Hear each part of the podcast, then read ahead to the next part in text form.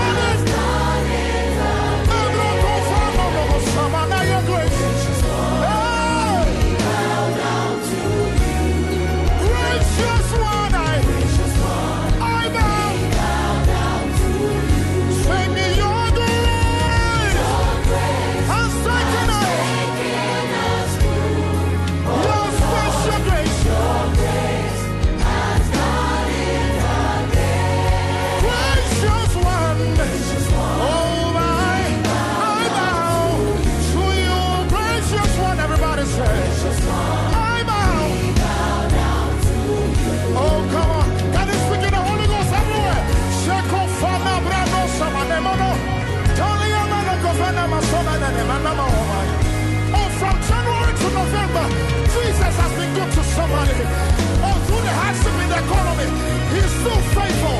He's still faithful. He's still faithful. He's still faithful. He's still faithful. Everybody saying, Your grace.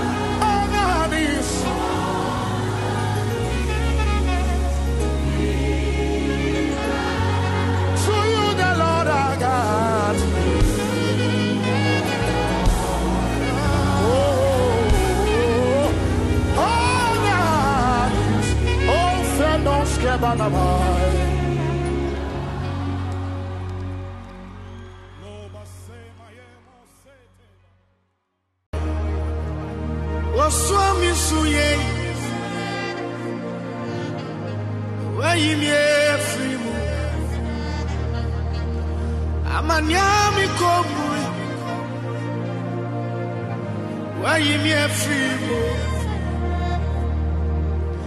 Osumfidi amanyo Otuamina ma Wakati yangu misusa Amidie minye yeda wa poyo Asidu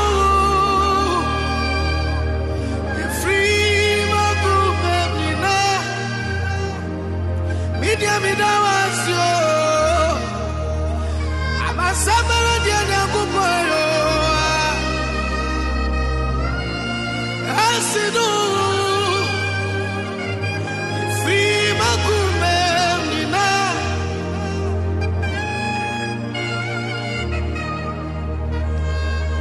akontra mi yeye swaba fa swaba na mami tu ye, ya wama fazama mote inim sauda ya misaya akamenini ya mibesra mi mana brusudia agama gazeti anokra Eso already na kupwa yo jari.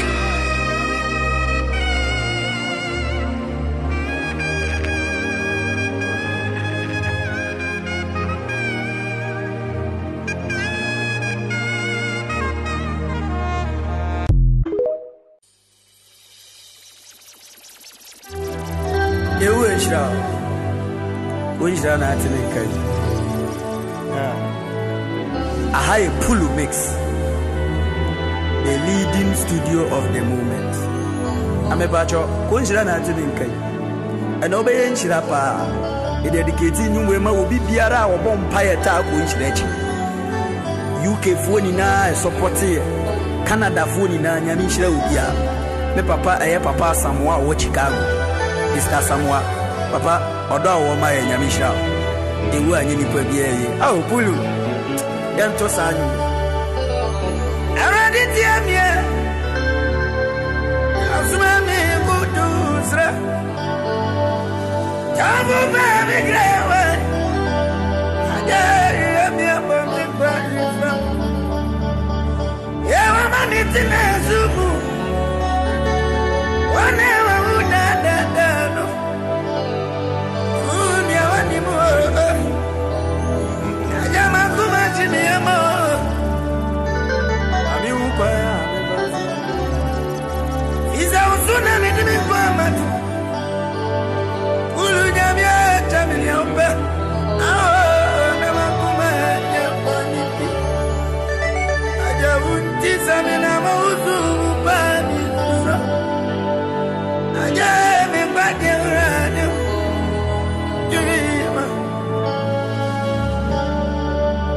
matamvoza Jeme pinifya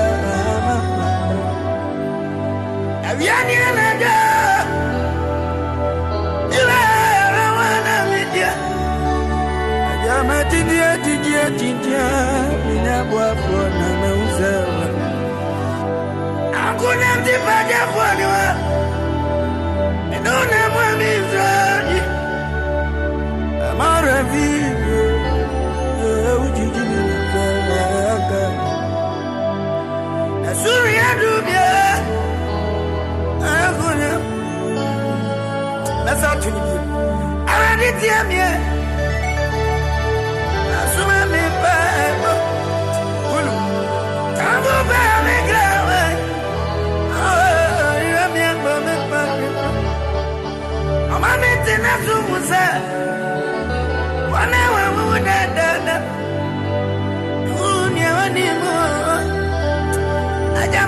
cinema.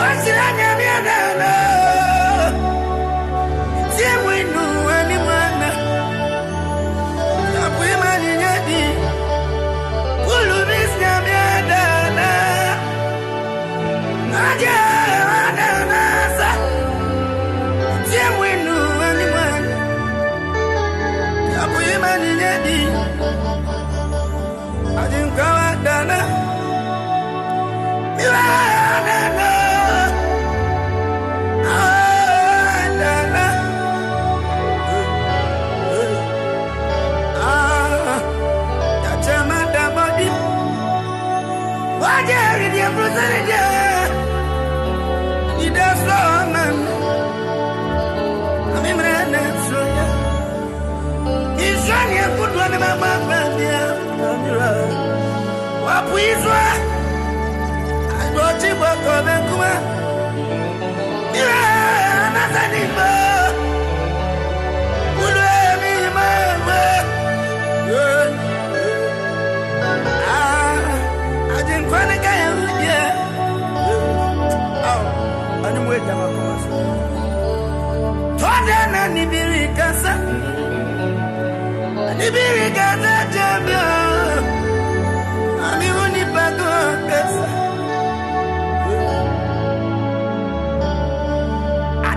Adibi ami pesa mi yana mabra boy.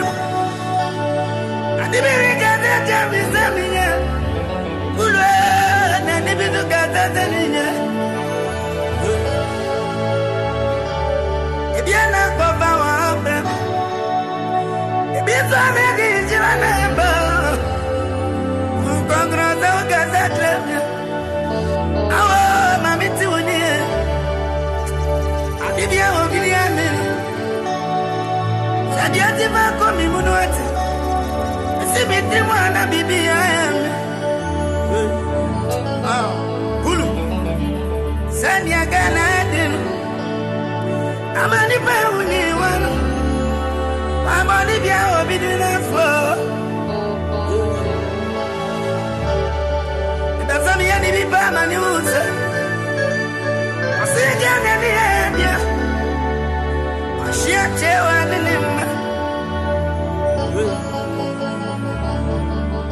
ya ni bi pa ma ni usa.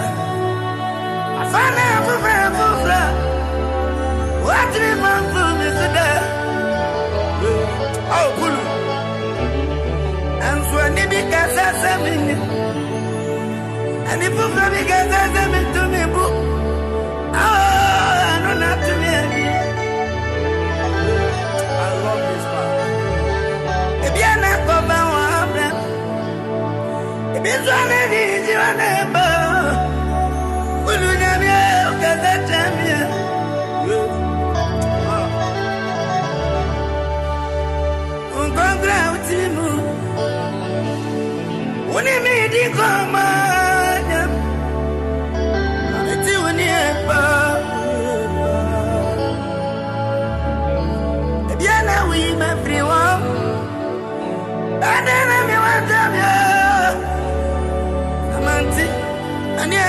kazania. Egasa marawons. Egwa migradio.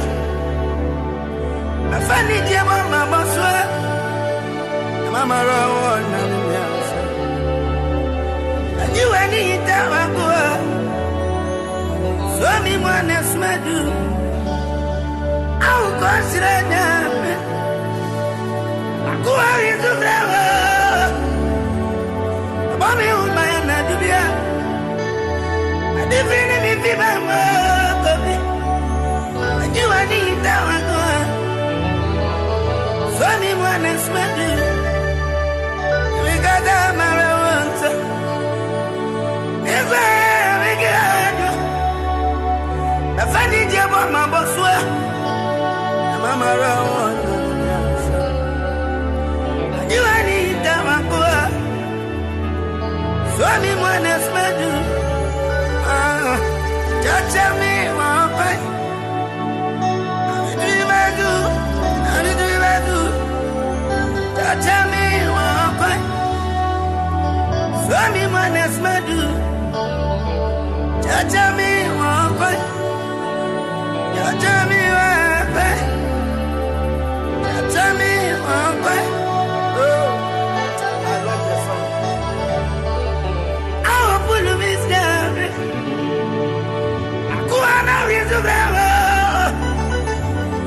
Mami ubaya na dubia Adifini mifima manyama Ajiwa ni itawa kuwa Swami mwana smadu.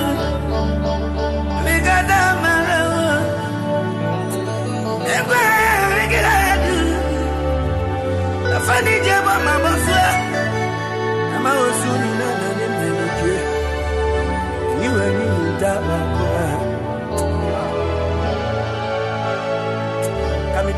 mento ne mu for the last Ni ayawi. Ani edise unguai. Ule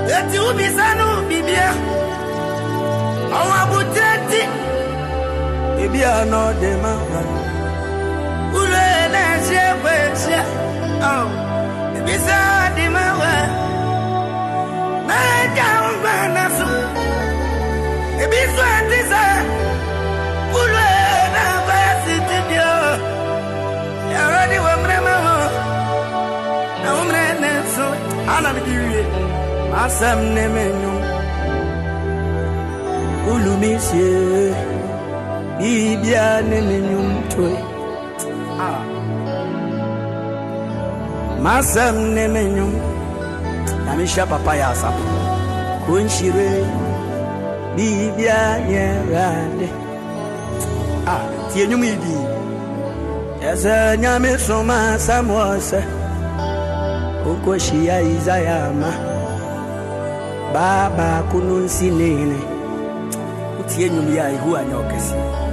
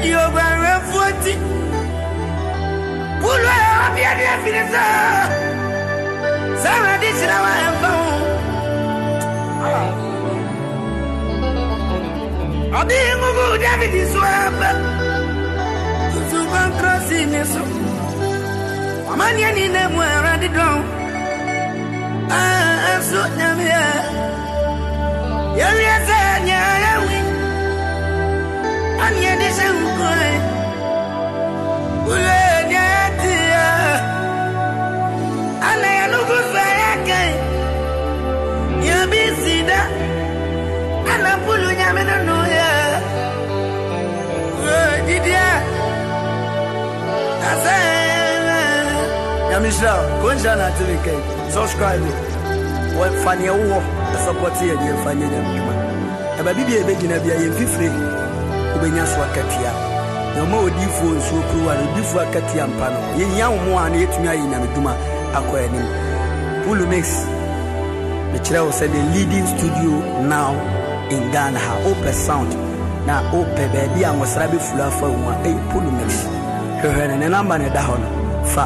Na pulu so ɔbɛyɛ wo fine. Nyame keep on subscribing. Wonhyira no ate ne nkai ɛwɔ nhyira. Amen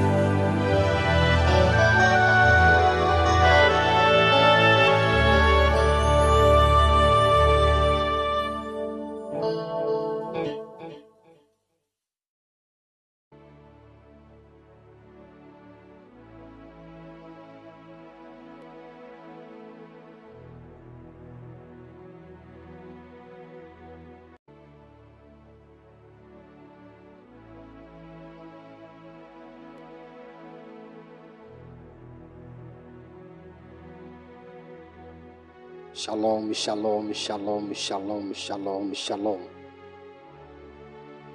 Shalom afternoon, people of God.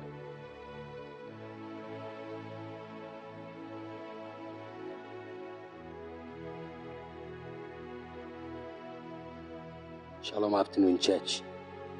Please, I believe you are all doing well.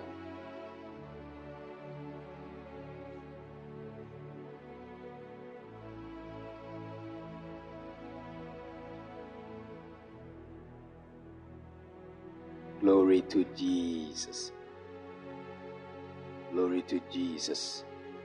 I thank God for your lives. By the special grace of God, myself and my family, we are doing well.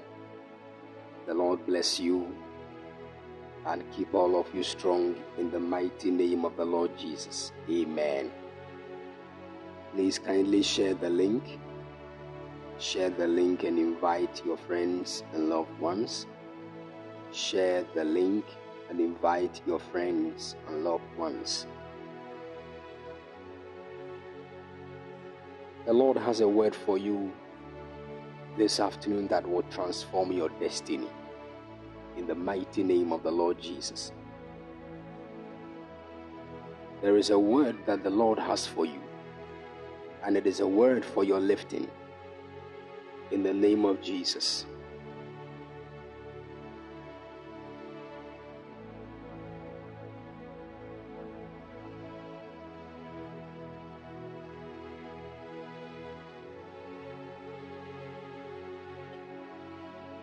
Share the link. Share the link.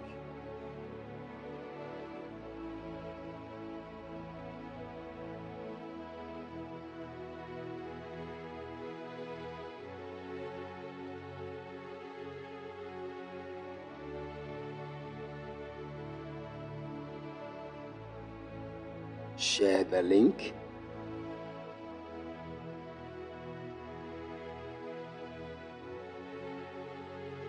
Share the link. Share the link. If you are not sharing the link, you are not doing well. Share the link. That some of you have never shared the link before in your entire life on lunch prayer fire.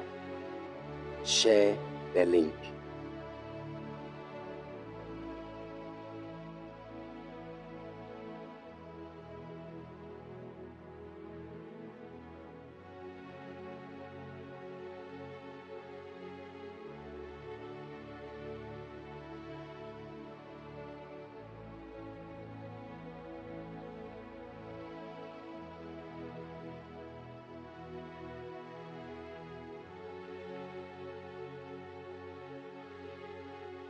Hallelujah.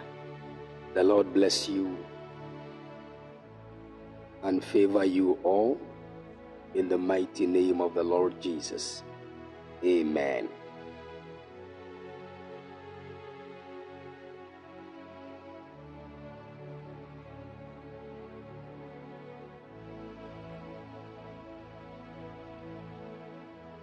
All right, all right, all right, all right.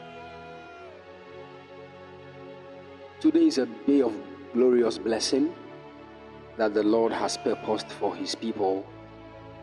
And one of the things that the Lord spoke to me about today, I began to hear grace, grace, grace, grace. Today is a gracious day. And there is so much grace that the Lord is going to release on His people this afternoon in the name of the Lord Jesus. Hallelujah. There is so much grace that the Lord is going to release on His people. And I believe strongly that you will be a partaker of the grace of God. In Jesus' precious mighty name. You will be a partaker of the grace of God. Hallelujah.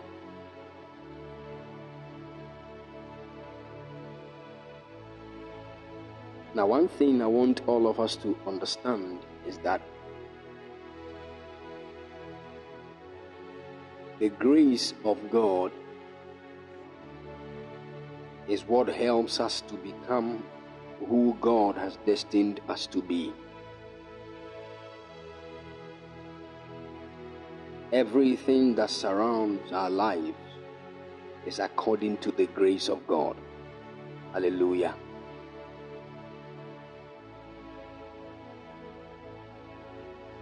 There is nothing that we have received that did not come to us by grace. There is nothing we are walking in that did not come to us by grace. Are you following? Everything is by the grace of God. Now, one thing we need to understand about the grace of God is that when you hear of God's grace, it does not mean your hands are in your pocket and it is working for you. As in, you are not doing anything. That's the problem we have in the body of Christ now. For example, when you see a worship leader leading a moment of adoration, sometimes they say certain things like, you know, um, some people are dead and gone, but we are still alive, and it's because of God's grace. It is true. But what you are trying to say is that those who are dead, God did not re- release grace to them. Are you, are you getting the picture here?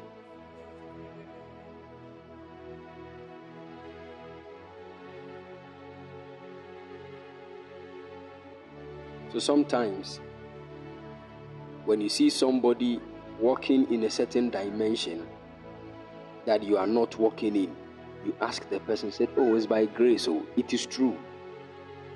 But then, concerning the one that is also asking, it makes it look like then God is a biased God. Why is He giving you grace and He's not giving me grace? It is because in our minds we think that the grace of God is just something you, you don't work for, then God gives it to you. Then He should give it to everybody because we all don't want to work. So, why then is it that if it is not something you work for, why is it that somebody has it and we don't have it? Is, it, is that not the question you ask yourself?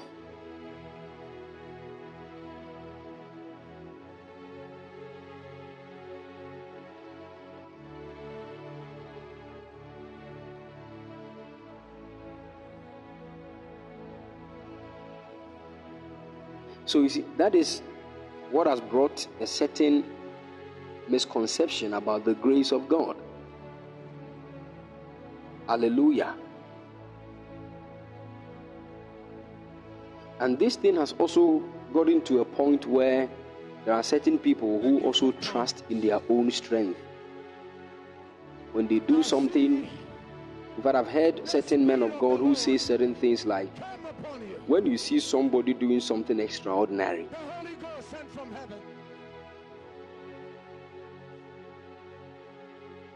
It is not that God loves him more than you. And they went further to even say that it is not grace. I believe some of you have heard that before.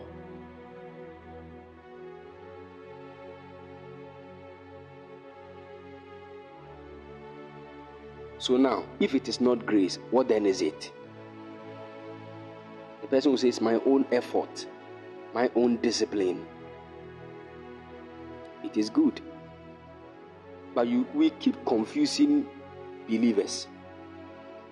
Because somebody will say everything that we achieve, everything we receive in life is by God's grace. But another man of God is also saying that when you see somebody doing something extraordinary, it is not even by grace, it is the person's own discipline. So, which one should we believe?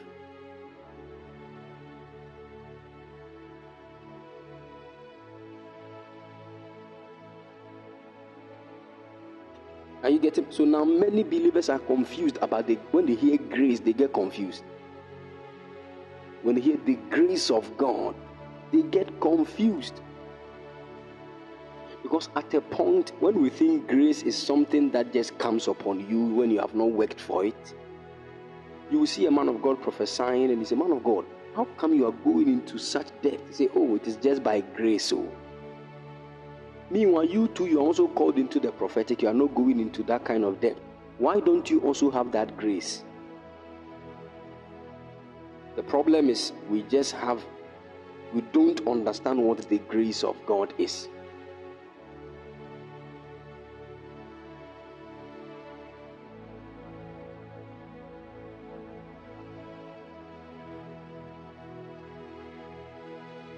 Hallelujah. And it is my prayer that the Lord will grant us grace in Jesus' precious mighty name. Amen. So, what then is the grace of God? What is God's grace? What is grace? In fact, when we read the book of Ephesians, chapter 2, verse 8, the Bible says that for we are saved by grace through faith. We are saved by grace through faith. It is not of our works, lest any man should boast. Look at that. So, according to this word of scripture, the Bible is differentiating your works from the grace of God, letting you know it is not your works, but it is the grace of God. The Bible says that when you think it is your works, you will boast. And that's what many people do now. You boast, Charlie, I did it too. I did my own thing. I did my own thing. Putting aside the grace of God.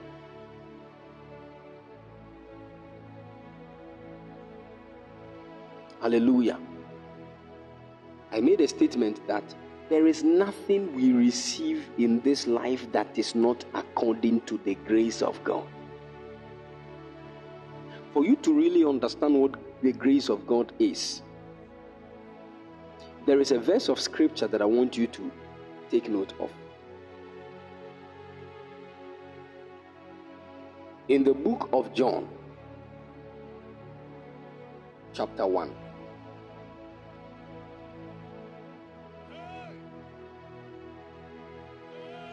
John chapter 1.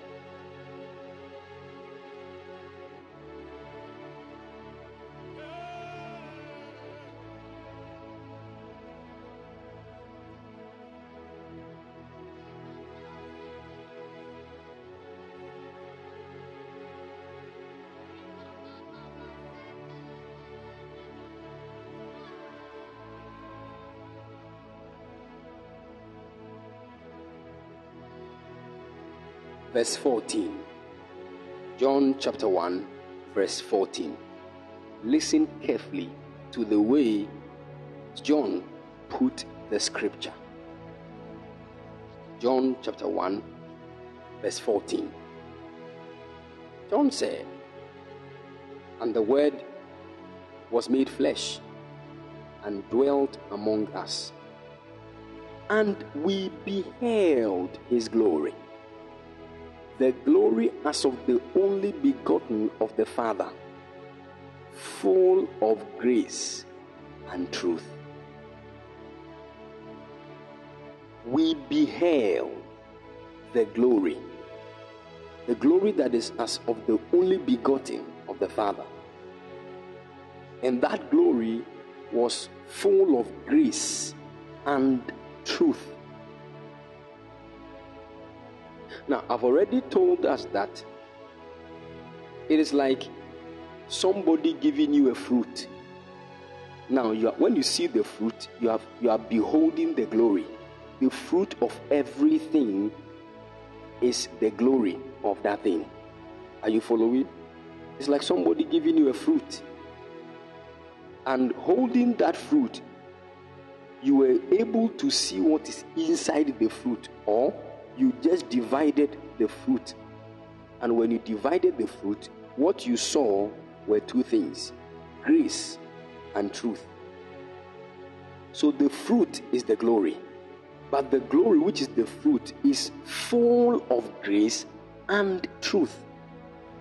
So there are two things that make up the glory grace and truth.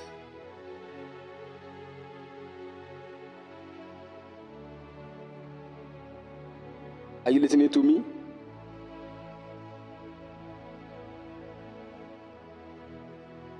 Good. Now listen. The truth is the Word of God. And the Word of God is normally known as the seed. The seed. So the Bible spoke about the parable of the sower that went to sow the seed. And the word of the Lord said, The seed is the word of the kingdom. So when you hold the fruit in your hand and you open it, you will see the seed of the fruit. That is the truth. What about the grace?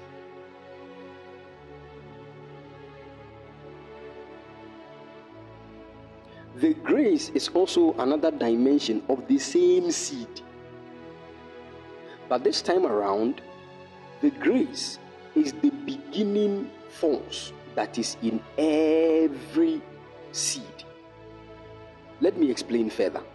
When you hold a seed in your hand, it has the potential, the ability to become a forest. But you will not see it like that. You will only see it as just a seed that is in your hand. Your ability to see beyond that which is only in your hand and see the forest in the seed is what grace is all about.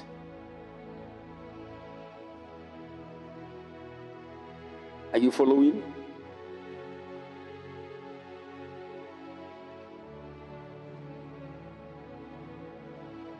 So, grace actually becomes the beginning, the source, the beginning of every good thing that the Lord will start. I see the Spirit of the Lord. Every good thing begins with grace and in grace. Take note if there is anything that has a beginning, then that thing began in grace. In fact, Paul made a statement.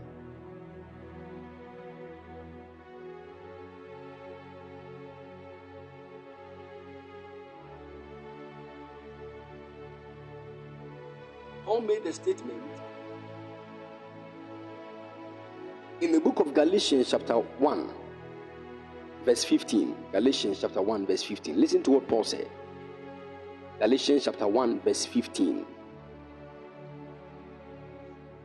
But when it pleased God, who separated me from my mother's womb and called me by his grace, when it pleased God, who separated me from my mother's womb and called me by his grace. Now, listen, whenever you hear the word grace, think of calling. Whenever you hear the word grace, think of calling. And I want you to understand something about calling. Calling is not ministry. Every human being that is on earth, in fact, everything is called. Let me explain how calling began. Look at what how the NLT put it. He said, But even before I was born, God chose me and called me by his marvelous grace. You see, so the grace of God actually called Paul before he was born. So the grace of God begins before your mother conceives you. Because the grace of God links to calling. And what is calling? The calling of God is actually the strategy that God places on everything for that thing to fulfill a purpose. So I've already explained that there is a purpose for everything. God made all things for purpose. But then that purpose will not be fulfilled in all things in the same way. For example, there are some of you listening to me. We are we all have the purpose of revealing Christ. We have all been called to reveal Christ. That is our purpose. But the way of our revelation of Christ is our calling. So, myself, I will reveal the Christ that is in me through ministry. Somebody will also reveal Christ through government appointments and positions in, in governmental areas. Somebody will reveal Christ at the economic sector. Somebody will reveal Christ at the health sector. So, where you have been placed to reveal Christ is your calling. And that calling, according to the word of God, is by grace.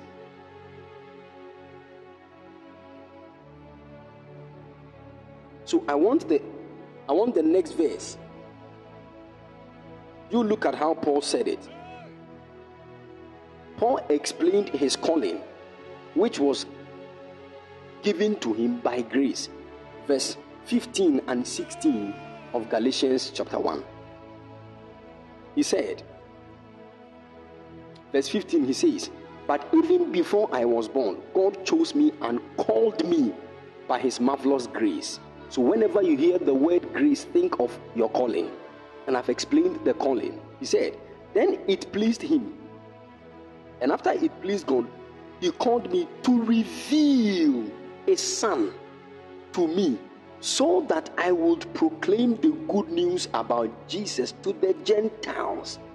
When this happened, I did not rush out to consult with any human being.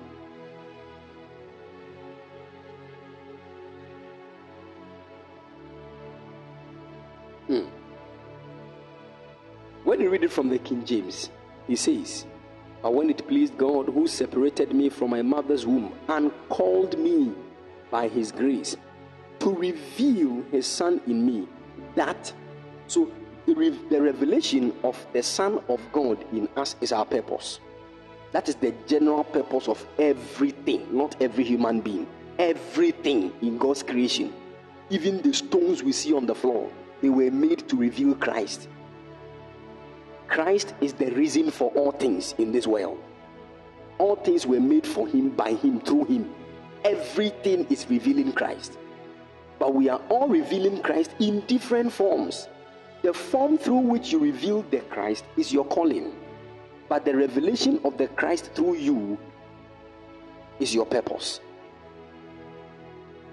Now, Paul is now explaining how he was revealing the Christ.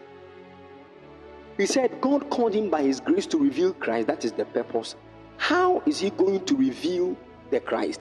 He said, That I might preach him among the heathen. So, in the revelation of Christ through Paul, the calling was that Paul will go to the Gentiles and preach the gospel. That is the reason why the assignment of Paul was only among the Gentiles.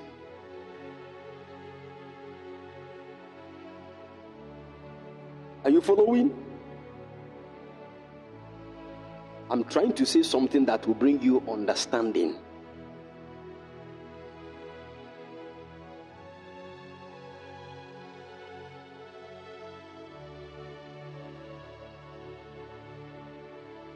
Good. So, the grace of God, let me tell you this without God's grace, you don't have any calling.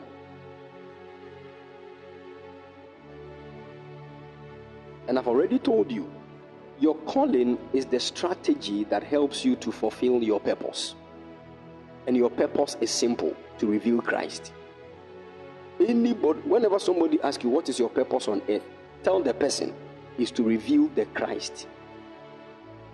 Are you listening to me? It is as simple as that. If the person goes further to ask you, How are you going to reveal that Christ? Now the person is asking a question of your calling. Maybe, oh, in, in the prophetic ministry, like myself.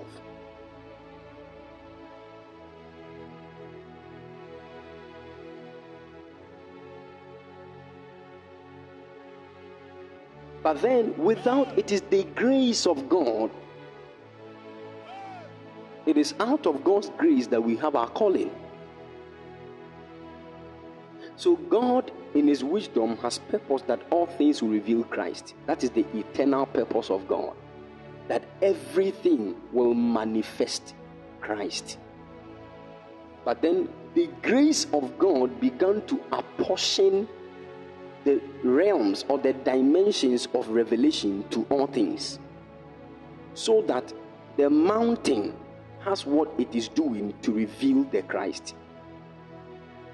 And that assignment given to the mountain to reveal Christ in its special way is by grace. So, whenever you hear of grace, think of calling.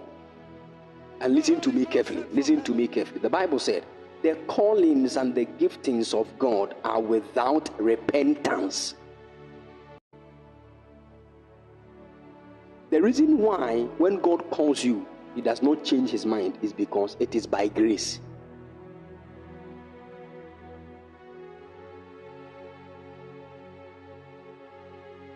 Are you listening to me?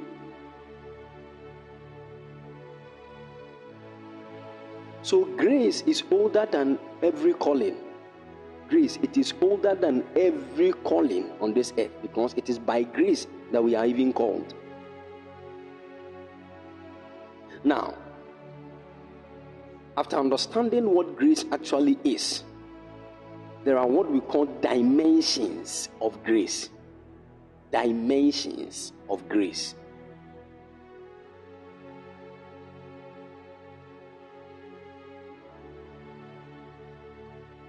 So, if my calling is to be a prophet, and through that prophetic office I'll reveal Christ, I have, I have understood that my calling was brought forth by the grace of God.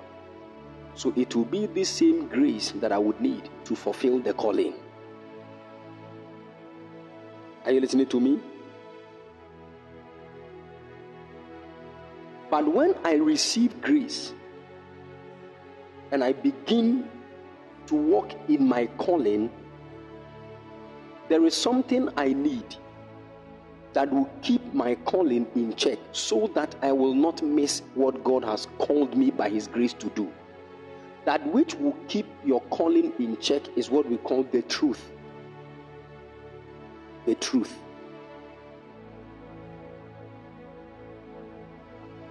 For example, it is easy to know that you are called to be a prophet.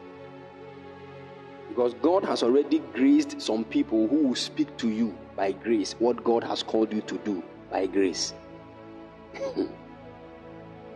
but then, walking in your calling, you would need something called the truth so that you will not divert from your calling.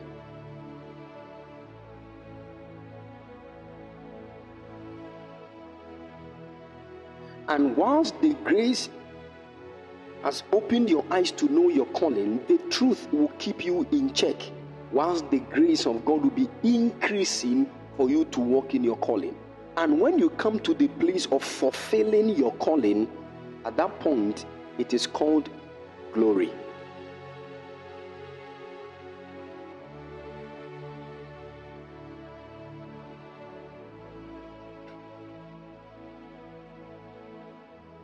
Are you following?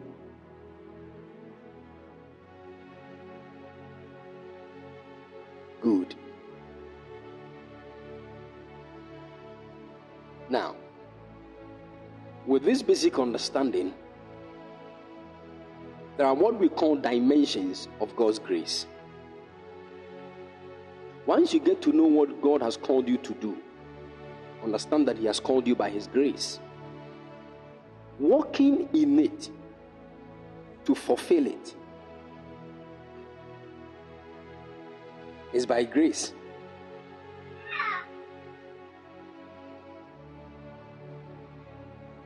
Are you following?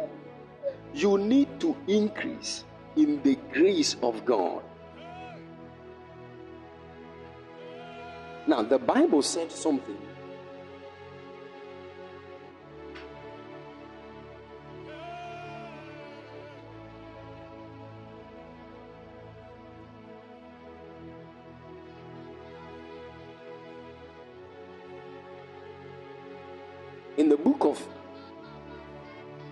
Second Peter, chapter 1, verse 2. Second Peter, chapter 1, verse 2. Listen to what Peter also said. Second Peter chapter 1, verse 2. Peter said, Grace and peace be multiplied unto you through the knowledge of God and of Jesus our Lord. Grace. He said, May God give you more and more grace and peace as you grow in your knowledge of God and Jesus our Lord. So there is something we call more grace. Are you listening to me?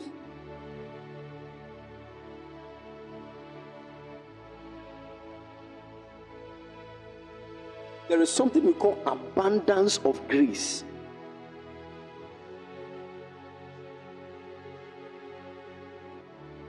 There is something we call multiplication of grace. How then do we walk in the abundance of grace, in the multiplication of grace? The Bible said, through your growth in the knowledge of God. That means that the more you grow in your knowledge of God, the more you receive more grace. And you are receiving the grace to fulfill your calling.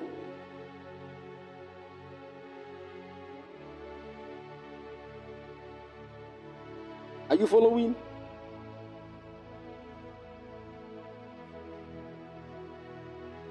Now, the grace of God is the ability of God that helps a man to fulfill his calling.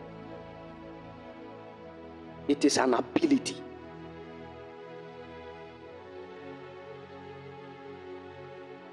In fact, it is that dimension of God that helps a man to overcome sin.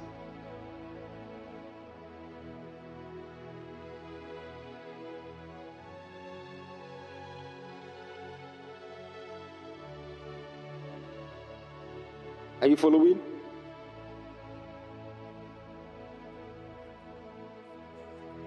Listen to something that Paul said. That many people have taken it in a different way.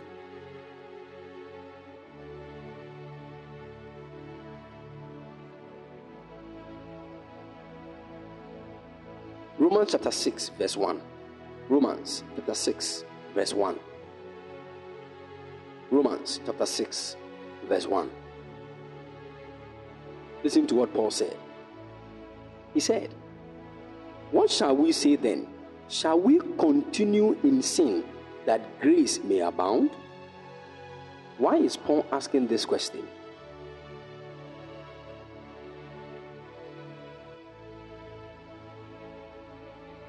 Paul is asking this question because of what happened in Romans 5, verse 20.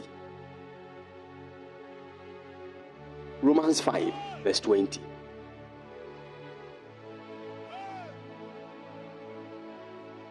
Romans 5, verse 20, Paul said, He said, Moreover, the law entered that the offense might abound. The law entered that the offense might abound. But where sin abounded, grace did much more abound. Mm-hmm. That God's law was given so that all people could see how sinful they were. But as people sinned more and more, God's wonderful grace became more abundant. Now, you see, there is a link here between the grace of God and sin.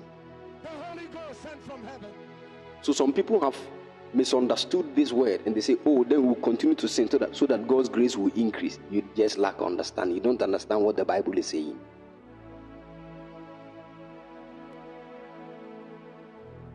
Say, oh, anytime I sin, the grace of God will. You are wasting your calling. You are wasting your destiny. You don't know. Do you know what the grace is coming to do? Because there is something that sin does to you.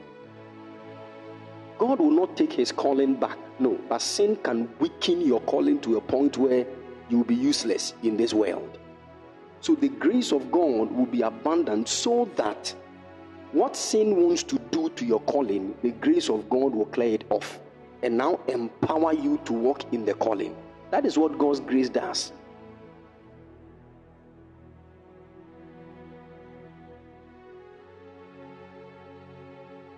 Are you listening to me? That is why you need to understand this that you need you need God's grace. Oh, I'm telling you, because every single thing you do negatively in this world affects your destiny, even though God has forgiven you. God, He forgave you on the cross when Jesus died. So once you believe in the Lord Jesus, the forgiveness of God is on your life. But let me tell you something. Even though your God has forgiven you, it means you don't have any problem with God. But you can have a problem with your destiny. It will be difficult to fulfill what God has given to you if you continue to sin. Are you listening to me? God does not hate you. That is the reason anytime somebody tells you when you sin, God hates you, the person is lying. That person has thrown away God's word. It's an insult to the work of Jesus Christ on the cross.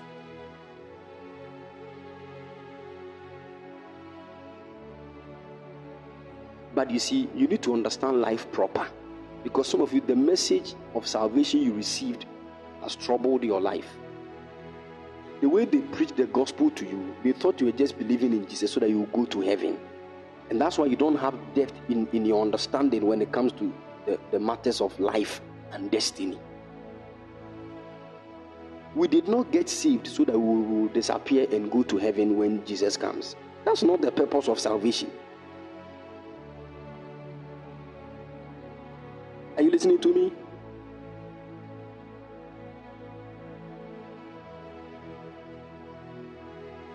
Then the very day you believed in the Lord Jesus, no, then the heavens will open, pam, then you are gone. But when you believed in the Lord Jesus, you are still here. And look at the way your flesh is fighting with you. Sometimes the things you want to do for God, you can't do. Low power.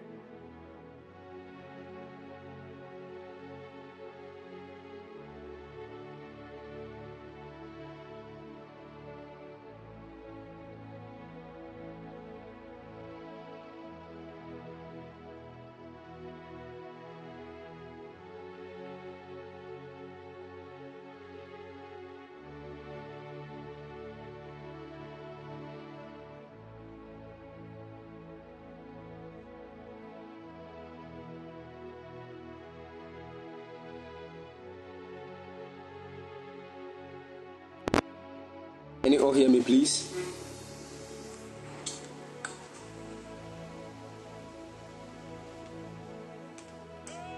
Good. Is he okay now? Nice one, nice one, nice one. So you see, sin came so that we will not be able to reveal Christ, but grace came so that we will be empowered to reveal the Christ.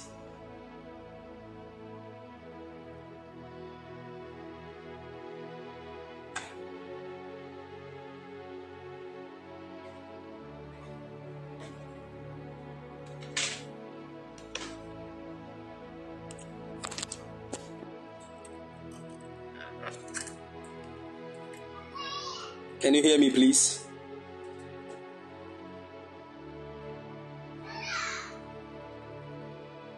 Good, amazing. So, grace came so that we will be able to reveal the Christ. Now, the problem is this I've already told you when we we're talking about the chemistry of God, I told you how man was originally made. And I've I helped us with an understanding that man was made with pure gemstones. And according to the word of God, we were made with pure gold. Now, this pure gold is not like the gold we know on earth. The gold we know on earth is like yellow. Is that not so?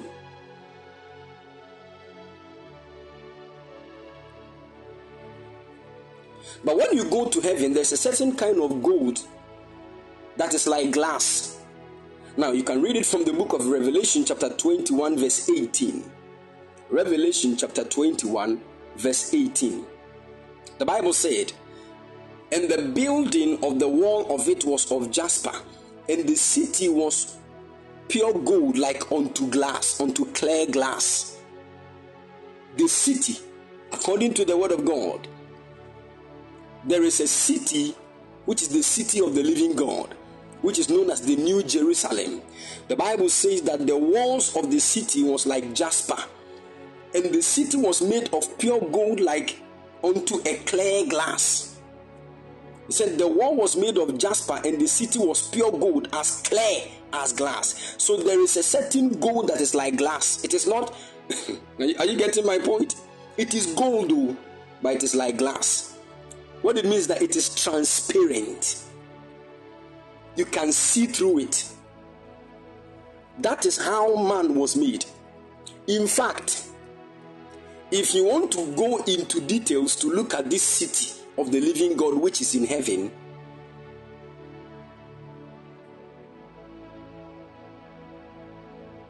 in the same book of Revelation 21, John said something about that city which is the New Jerusalem. John gave us what and who the New Jerusalem actually is and who that building is. In the book of Revelation, chapter 21, verse 2. Revelation is 21, verse 2. John said, And I saw, and I, John, saw the holy city, New Jerusalem, coming down from God out of heaven. Now, listen to this part. He said, Prepared as a bride adorned for her husband. The NLT says, And I saw the holy city, the New Jerusalem, coming down from God out of heaven like a bride beautifully dressed for her husband. What? Like a bride.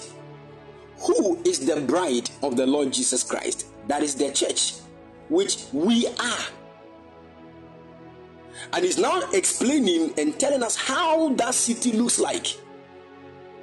In fact, the other time when Jesus was talking to the disciples, he said, You are the light of the world. Then immediately he said another thing again A city that is set on a hill cannot be hidden. What is he trying to say? He's linking us to the city. Jesus was actually looking at the city of the living God that is yet to come out of God from heaven, which is the New Jerusalem. And the Bible said, This new Jerusalem, which is the city of the living God, is like the bride beautifully dressed for her husband.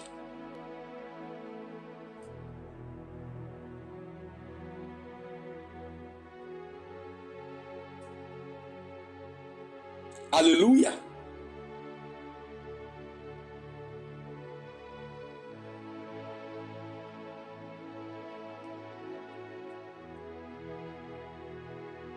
Can you all hear me, please?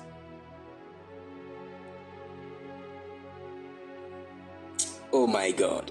In fact, when you jump to verse 9, when you jump to verse 9, John said something. He said, Whilst he was seeing this beautiful city dressed like the bride, one of the seven angels, which had the seven vials full of the seven last plagues, talked with him, saying, Come here, I will show you the bride, the Lamb's wife. And he carried me away in the spirit to a great and high mountain and showed me that great city. Look at that. So, the New Jerusalem actually is the bride of the Lord Jesus, and that is the church. If can I say something?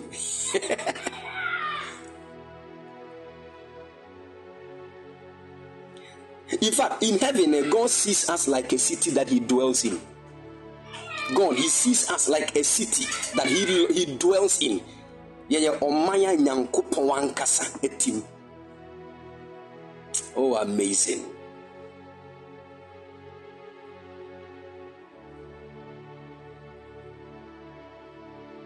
And the Bible said, when the angel said, Come, I want to show you the lamb's wife, the bride of the lamb.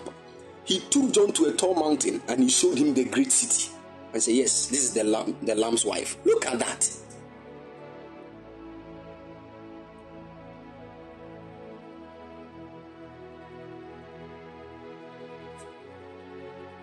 I'm saying all these things for you to understand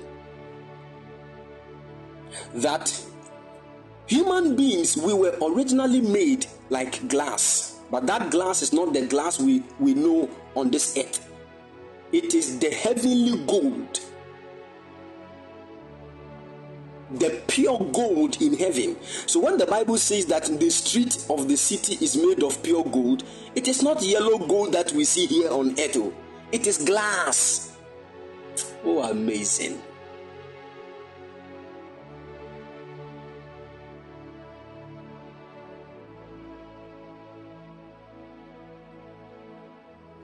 Now, that nature that beautiful gold, which is pure glass, clear glass. That is how our bodies used to look like when we were in the Garden of Eden.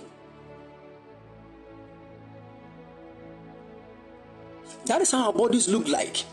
And it was made purposely like that for the revealing of the light of God, which is Christ. So that when the light of God shines on us, we will reflect it to the other parts of the world. But now look at your body. If I throw light on you now, the only thing that I can see at your back is a shadow. The light cannot pass through you. You were a transparent being, but now you have become an opaque object that casts a shadow when light is thrown at it.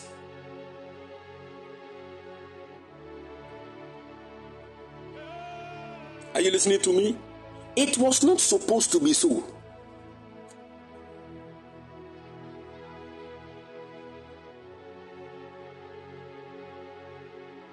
So now, there is something we need in order to, for this body, which has become an opaque object that light cannot pass through, but rather casting a shadow.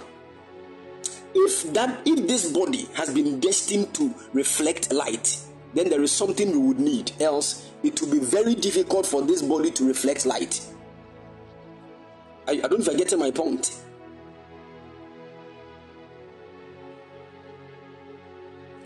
That which we need for this body, as opaque as it is, to still reflect dimensions of God's light, is called grace.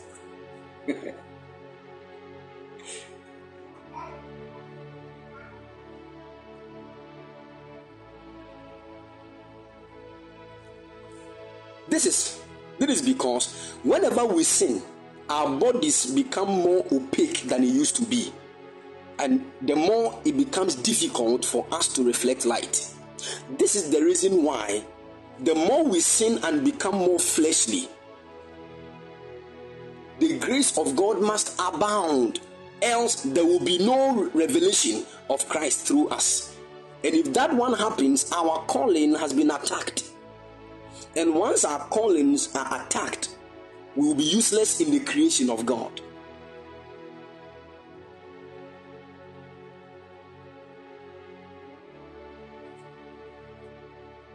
Are you listening to me?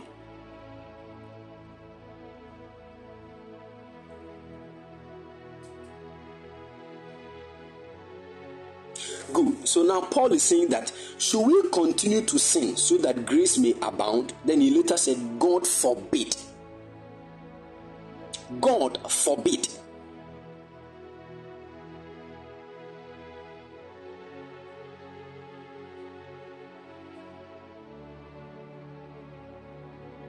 The reason why God causes more grace to abound when we sin is so that at least we will not destroy our calling. You see, I don't know if you are getting the picture here. Meanwhile, some people read this verse of scripture and they say, eh, eh when we sin, we receive grace. The grace. Oh. The enemy is trying to deceive people for them to sin and keep sinning so that their lives will be destroyed.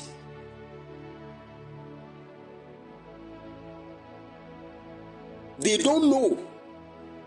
They don't know what the grace of God is for. Are you listening to me? That is why, as a child of God, let me give you a secret.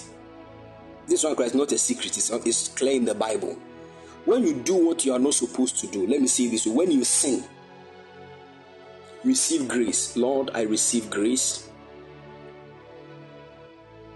to walk in my calling, to destroy what this sin is trying to do to my destiny.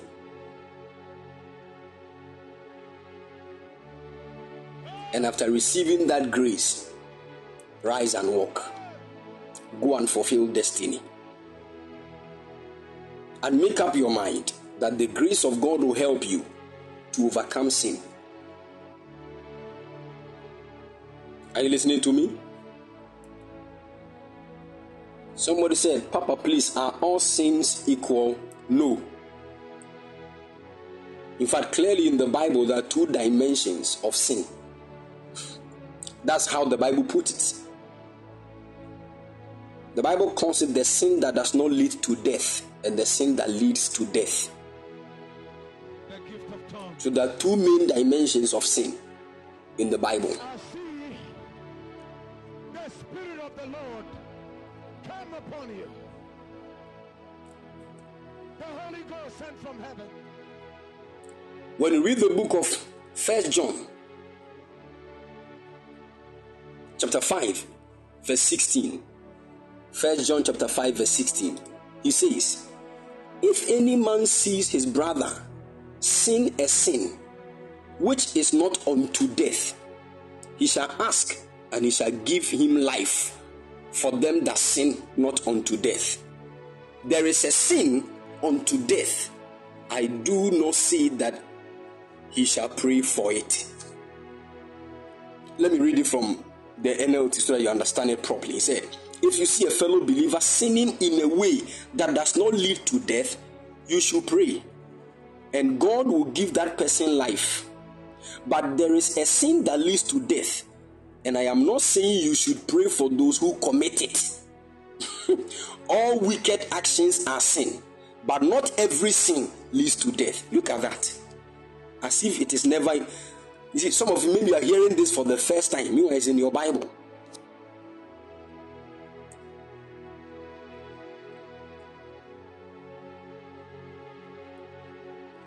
He says that when you see a believer sinning a sin that does not lead to death, so what is the sin that does not lead to death?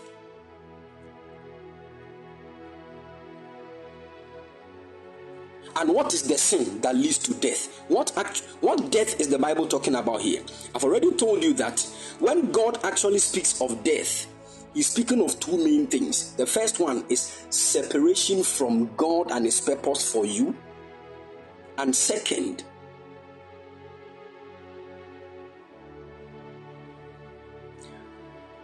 separation or moving out of the place or your dwelling place. When you move out of your dwelling place to another place in a permanent move, it is called death. For example, we should understand that this body that we have is a place, it's a dwelling place. The Bible calls it an earthly house, it is a house. Are you listening to me?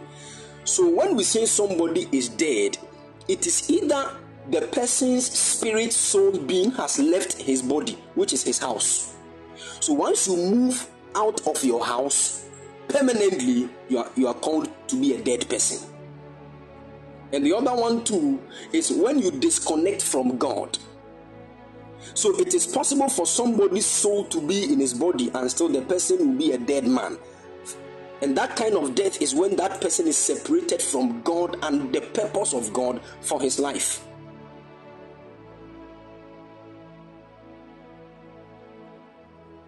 So every unbeliever is dead. But that kind of death is not as in their souls has, have left their bodies. No. That kind of death is the death, is the disconnection from God and His purpose. That one is what we call the spiritual death. It does not mean your spirit is dead. It means you are disconnected from God and His purpose. Once you are disconnected from God, you will not even know anything about purpose. Because every purpose is of God. Are you listening to me?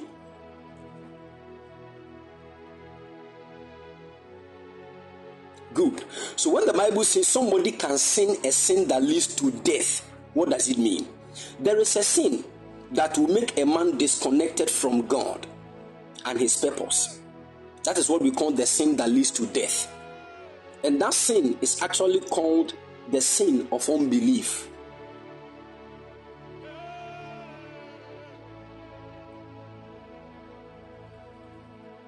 When a person decides that he no longer believes in the Lord Jesus, Jesus is not God, Jesus did not come to this earth to die to save any human being. The very moment you believe that, you have sinned the sin that leads to death.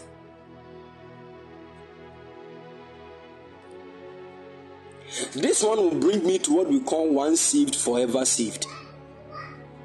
I believe some of you have heard of that before.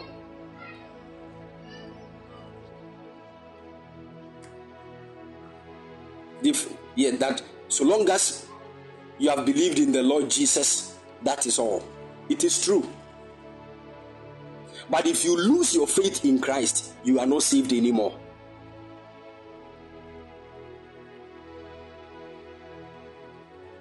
Are you listening to me? Because the reason why you are saved is because your faith is in Christ. And the only way you can be unsaved is when you decide you will not have your faith in Christ again.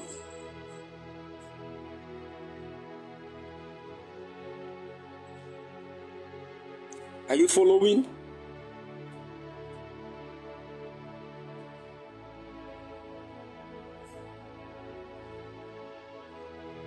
And I believe you all here, you, you know that Jesus died for your sins and he resurrected for your justification. We all know that. Good. And we believed in our hearts and we confessed with our mouth the Lordship of Jesus Christ. You are saved. If you die right now, even though you will not die now, but if you die right now, you go to heaven if heaven is your focus.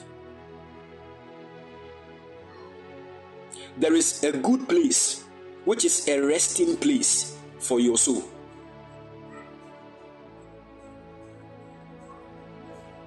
Are you listening to me? So, heaven is not the end, it is a resting place. It is like Linda Dor. you are moving from Kumasi to to Accra and you get to Linda, there's a rest stop. You just go there to ease yourself to buy some some you know yes like it's like a transit. Buy some snacks. Then after that you continue your journey. That's that's how heaven is like. Oh, so if you think heaven at last, you have been deceived.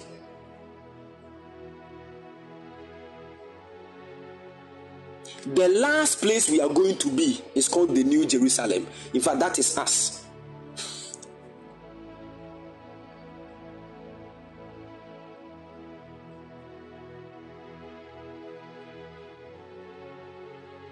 Are you following?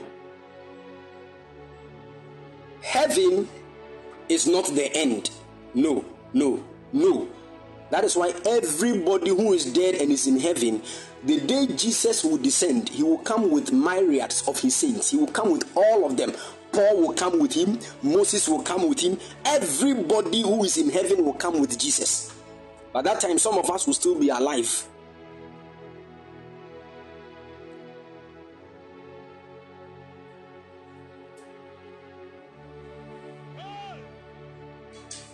Are you listening to me?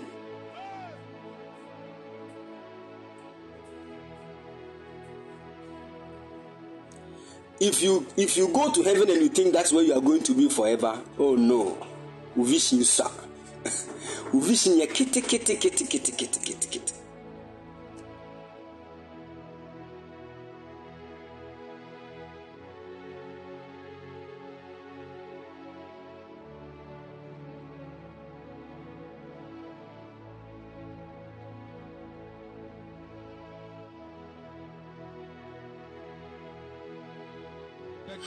Hallelujah.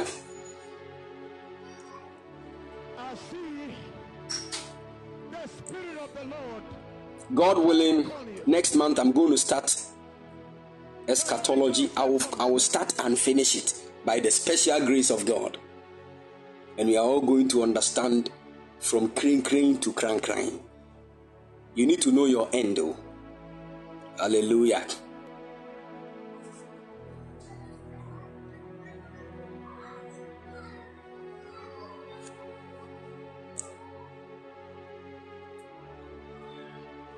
You see, in fact, that's one of the things that qualifies someone to be a pastor or a man of God.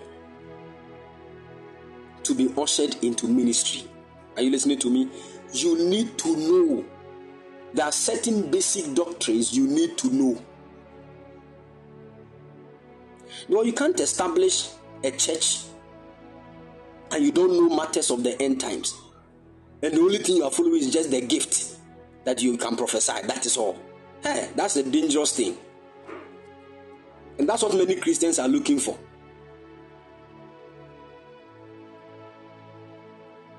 We have a lot of reverend doctors who do not know any, anything about. you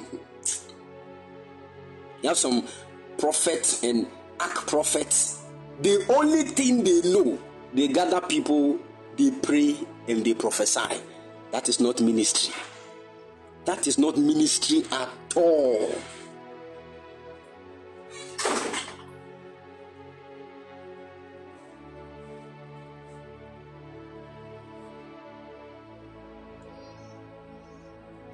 Are you following? We need to be doctrinally sound.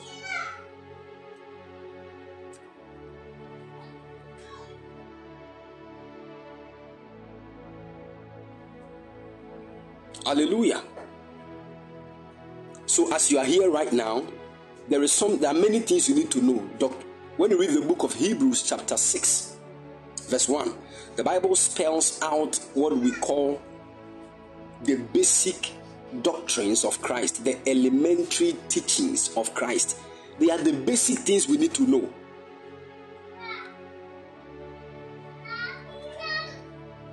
Are you following? He said, Therefore, leaving the principles of the doctrine of Christ, let us go on unto perfection, not laying again the foundation. So these are known as foundations. They are foundational doctrines you need to know in Christ. The first one is called repentance from dead works. I don't have the luxury of time to go into all these. The second one is what we call faith toward God that every sinner must repent and have faith in Christ. The, the third one is what we call the doctrine of baptisms, not baptism, baptisms, plural, because there are various baptisms in the Bible. We have the one that we immerse you in water. You need to know the meaning of that. Then we have the baptism of the Holy Spirit they will also have the baptism of fire. Are you following? Hebrews chapter 6, verse 1 downwards. They will also have the doctrine of the laying on of hands. The laying on of hands is a doctrine you need to know. Then we have the doctrine of the resurrection of the dead. That at the end of it all, the dead will resurrect. So the Bible says, when Jesus is descending, the Lord Himself shall descend with a shout, with the voice of the archangel, and with the last trumpet call of God, and the dead in Christ will rise first. So there's what we call the resurrection of the dead. When the Lord is coming, it is also a doctrine we need to know. Then what we have what we call the eternal judgment. Eternal judgment you need to know about that one too. There are a whole lot of issues surrounding these principles. So that is the reason we have a lot of denominations. Because, especially when it comes to eternal judgment, there are many pastors who believe that all human beings will, will, will, will just be in one logo logo lie. And Jesus Christ will be calling our names one by one. Yes, Ben is come. Then there will be a screen. Then they will start showing a movie with your name as the title, then they'll be counting your good deeds and your bad deeds. Jehena say, you 50 50. Jehena good deeds in 51, bad deeds 49. Yeah, I pass it. Come and send it fast. There are, in fact, there are men of God who believe these things. Oh, men of God. Oh, sɛ ɔbɔne nso dɔɔso kyɛn papa de akɔ me nsa benkum so. Kɔgyem na ɛkɔhye and the problem is many of us have believed these things. We didn't take time to go into the word of god to check whether they were true or not. So we have been deceived. And enam so when, when we have believed this thing for many years now so whenever somebody is quoting from the scriptures no kind of you will start fighting within yourself. And that's how come they say some people are false teachers.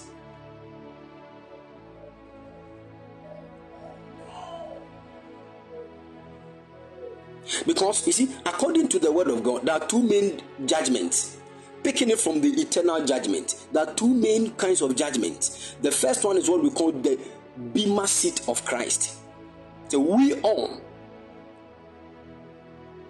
we all shall appear before the judgment seat of Christ.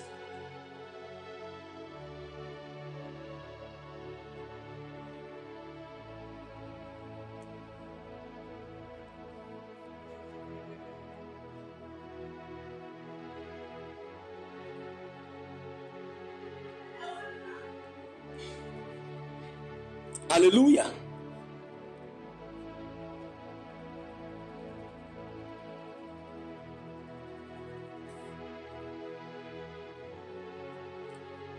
in the book of Second Corinthians chapter 5 verse 10 Second Corinthians chapter 5 verse 10 listen to what Paul said. He said for we must all appear before the judgment seat of Christ and the word judgment there the word judgment seat there is the word bema So we must all appear before the bema seat of Christ. Now, the question is who are the all that Paul is talking about? For you to know the all that Paul is talking about, you need to start from verse 1 so that you know the particular people that Paul is talking about. Now, listen to what Paul is saying from verse 1. He said, For we know that if our earthly house of this tabernacle were dissolved, we have a building of God, a house not made with hands, eternal in the heavens. What Paul is trying to say is that if this your physical body is destroyed, we have another body. That body is called the building of God. The NLT says that, for we know that when this earthly tent we live in is taken down, that is when we die and we leave this earthly body, people of God, I've been saying this, ah, and I want to say it again. This your body is a house. Mm, this body that you have is a house. It is called an earthly house. Are you listening to me?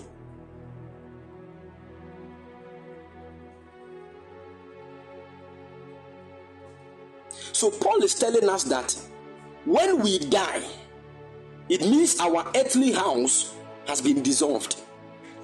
But Paul said, We have another house, which is another kind of body. It was not made with human hands. The reason why he's saying that is because this your physical body, there is a human hand in its making. The human hand in its making is connected to your mother and your father.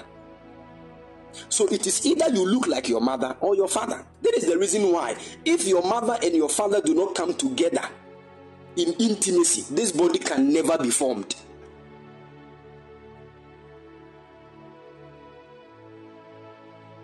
Are you listening to me?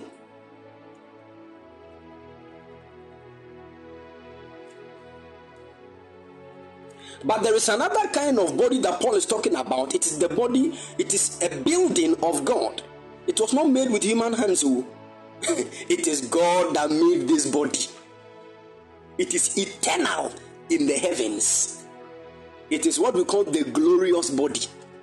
So even though we might die and lose this physical body, we are going to receive another glorious body. And there is a day that we will receive that body. That is what Paul is talking about here. So everything we read in Second Corinthians chapter 5 verse 1 downwards, Paul is actually talking about that body that we are going to receive from God. Are you listening to me? So you can clearly see that Paul is talking about Christians here. Is that not so?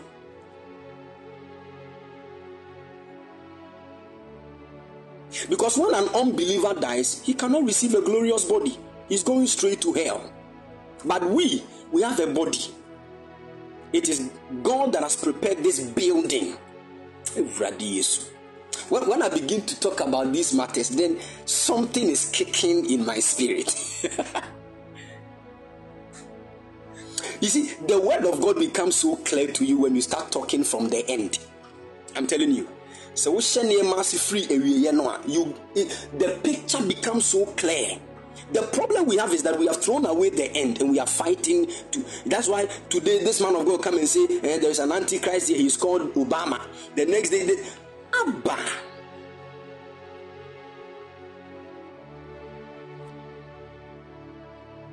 So now Paul is talking about a glorious body we are going to receive. And in fact, that glorious body we are going to receive is the reward that the Lord Jesus will give to us the day he appears. So when Jesus appears and we are all going before him to receive that reward, it is called we all standing before the judgment seat of Christ. Are you listening to me?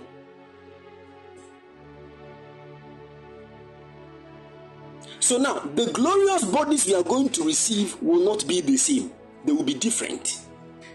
And the reason why they will be different is because God will look at what you did with this physical body.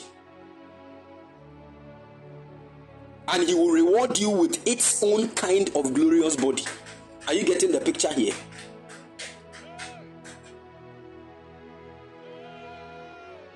nti nipadua yi a asase so yi ama bi sɛ fa saa no nipadua no kristo into what you will do with the grace of God that has been given to you in this earthly body and do with this earthly body by what the Spirit of God is leading you to do is that same way God will reward you for it. So listen to what Paul said in Second Corinthians 5, verse 10. He said, For we must all appear before the judgment seat of Christ, that everyone may receive the things done in his body according to he according to that he had done, whether it be good or bad. He said, For we must all stand before Christ to be judged. We will each receive whatever we deserve for the good or evil we have done in this earthly body. This is not about hell and heaven and hell matter. Are you getting the point?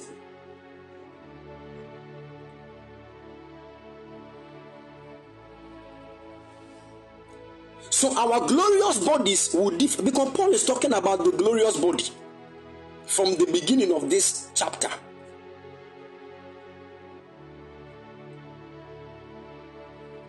But he's, he's giving us a secret that whatever thing you do with this your physical body, the so ama a reward when you stand before Christ. That is why he says that in Yanom megyina nyankopɔn mmɔborɔhu so to mu fo sɛ momfa mu nipadua nsi hɔ sɛ afɔdeɛ a ɛte ase. That is the true meaning of that scripture. Because if you don't do that your reward will be too small. And that is when we will cry. Standing before the judgment seat of christ bebrebe so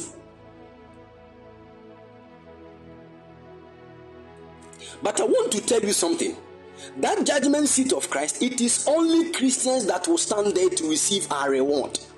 There is another judgment, it is called the white throne judgment. That one is for unbelievers. It is called the Great White Throne Judgment. In the book of Revelation,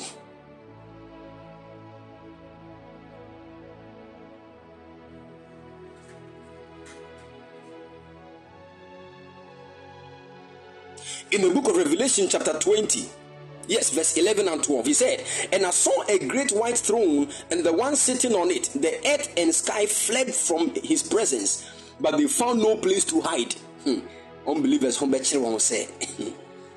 I saw the dead, both great and small, standing before God's throne. And the books were opened, including the book of life and the dead were judged according to what they had done, as recorded in the books. And the sea gave up its dead, and death and the grave gave up their dead. And all were judged according to their deeds. Now, let me tell you something.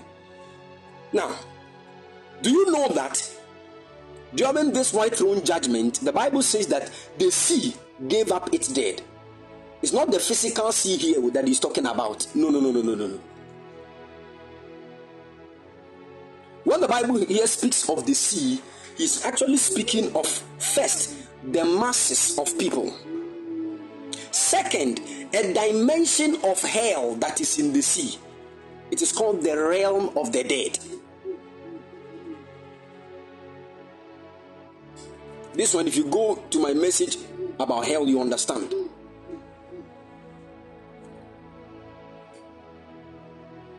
And the Bible also said the grave will also give up the dead. So, all those, when you read other versions, Revelation chapter 20, verse 13.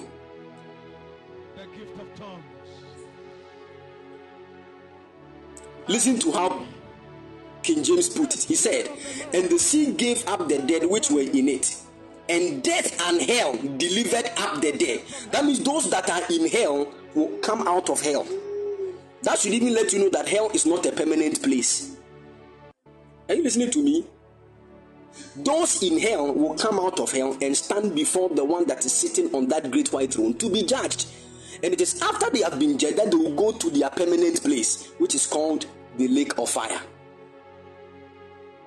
So, the same way heaven is not a permanent place, hell is not also a permanent place. The permanent place for believers is called the New Jerusalem.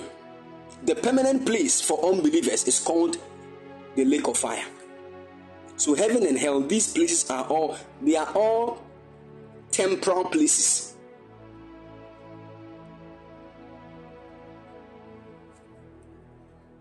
Are you listening to me? Sɛ yɛde heavy no heavy no heavy no ɛhɔ heavy no ɛhɔ heavy no. Yehowa ne heaven is a beautiful place. But the day god opens your eyes for you to see matters of heaven eh, you will be shocked. Especially the place known as the congregation of the saints. You will be shocked though how that place looks like.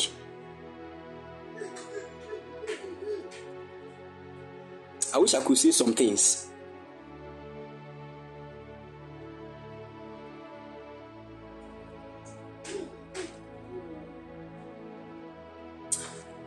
When, when, when I start talking about eschatology, we'll go into, into those realms.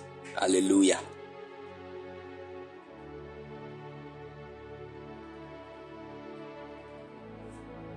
Amen. So you see, as a child of God, you need to understand some of these things. That is why, even, even God bless you, my son, the prophet Prince, Israel. Even David saw this oh, in the book of Psalms, and he said, Ampa, unbelievers will not stand in the judgment. What he was saying was that he actually saw two different dimensions of judgment one for believers, one for unbelievers. Do you know that when Jesus is descending, those who are dead in Christ will be the ones that will rise? Do you know that? said, and those that are dead in Christ will rise first. That means those that are dead and did not die in Christ, they will remain dead. Nti sɛ kristo sane wɔ n'animonyam mu a wɔn a wɔwu wɔ kristo mu no ɛna ɛbɛsɔre. Then they will join with those who are alive and are in christ. And we all will be caught up together with them to join the lord in the air not in heaven in the air. Yɛbɛjoin yesu wɔ mframa nim. That's what many people call rapture and to them, rapture means they will take you from the earth to heaven. There's nothing like that in the Bible. Go and read.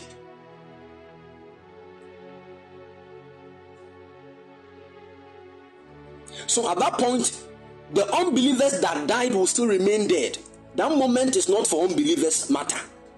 It is for those who are for the Lord. I want to read the book of Hebrews chapter 9 verse 28. When the Bible was talking about when when Jesus will be coming, there is a way. His coming is different. He's not coming for sinners. He is coming for those who are waiting for his appearing. Ah,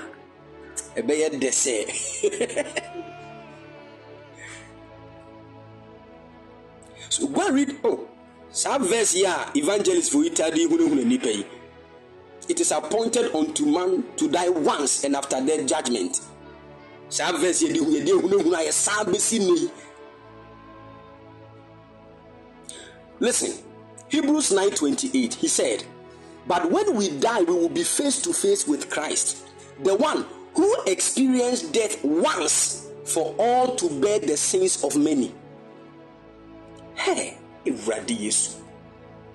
Ɔsɔfo maame verse 27 no nka ho ate. Na memfa mfra 28 no ne yɛ mpɔn ɛwɔ yesu di Kumana hatazes.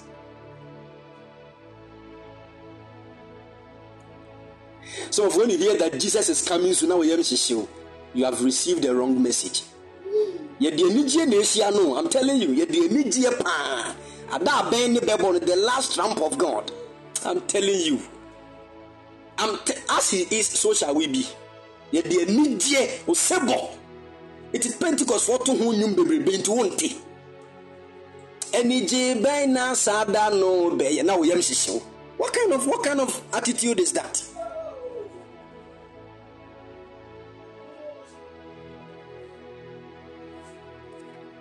Now, let's read from verse 27. Listen to what the Bible says, Every human being is appointed to die once and then to face God's judgment. But when we die, be face to face with Christ, the one who experienced death once for all to bear the sins of many. And now, to those who eagerly await him, he will appear a second time. Listen to this part not to deal with sin, but to bring us the fullness of salvation. He's not coming to deal with sin again because he first came the first coming to die for sins. The second appearing, he's not coming to deal with sin, he's coming to complete our salvation. And the completing of our salvation is when we receive our glorious bodies. It is called the redemption of our bodies. Into what the that is our judgment as Christians.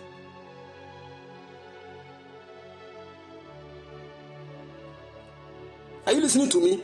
So the Bible said he's not coming to deal with sin again. Which part of the Bible has that? Which part? Adding. See, Jesus said, he's evangelist preaching, you can't tintini, nemfifre pram no say moja no. See, me ban me man so gwa me me ban sa we nade. Ah, I asem. I'm telling you that there's nothing like that in the Bible. There's no verse like that. There's no verse like that. But you see, those times we all preached that same message. Oh. The head on broadcast pa how much 4 a.m. Which no be mpumechi. A boom. We had the four. Awurade mfa yɛn fom so nkyɛn ne yɛku nkurɔfoɔ dodo ei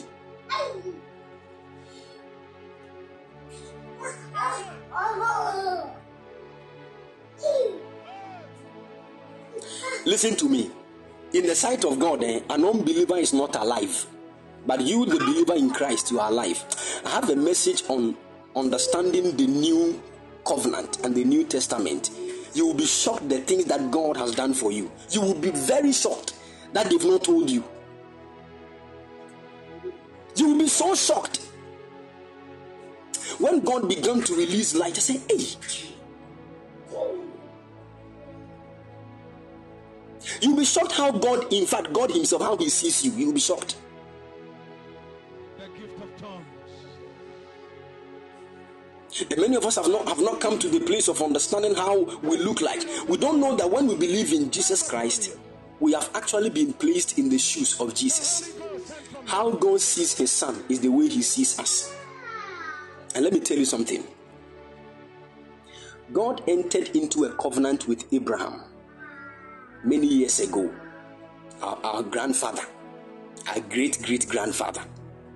And the covenant that God entered with him that covenant was so heavy that it brought Adam, Abraham, to a place where whatever belongs to God belongs to Abraham. That's a very heavy covenant.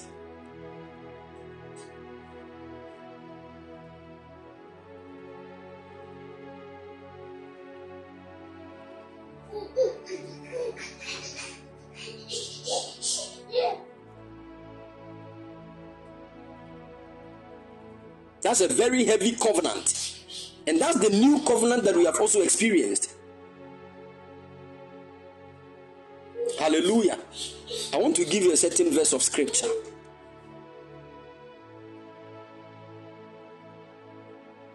Hmm, oh, Jesus Christ.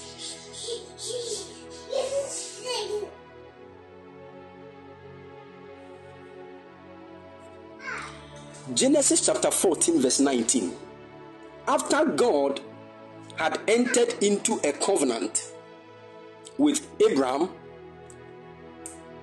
few years after, Abraham had an encounter with a certain man called Melchizedek. The Bible said this man is the king of Salem and the priest of the Most High God.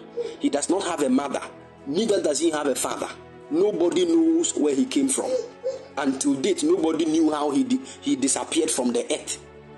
Now, when Abraham, after having a covenant with God, met Melchizedek, the Bible said Melchizedek brought forth bread and wine and he gave it to Abraham. And after that, the Bible said, and he blessed him and said, Now listen to what Melchizedek said concerning Abraham. The Bible said, and he blessed him and said, Blessed be Abraham of the Most High God, possessor of heaven and earth. Blessed. Now, when you read it from the original Hebrew manuscript, what he's trying to actually say is that Abraham is the possessor of the heavens and the earth. Now, that's a very heavy statement. Now, we all know that Abraham did not create the heavens and the earth. We all know. But how come he's been given this heavy title, heavy accolade? Because he entered into a covenant with the possessor of the heavens and the earth. And that covenant speaks that whatever belongs to God belongs to Abraham.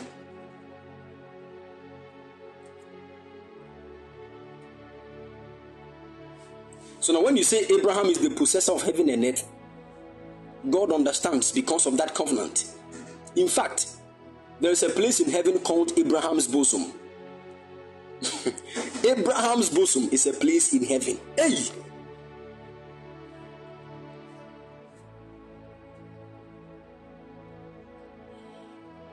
What am I trying to say? We need light, else we will be deceived. I'm telling you. Those times we, we used to live in fear. Hey, I remember I went to SDA church and a certain evangelist was preaching about end times. They nearly killed me.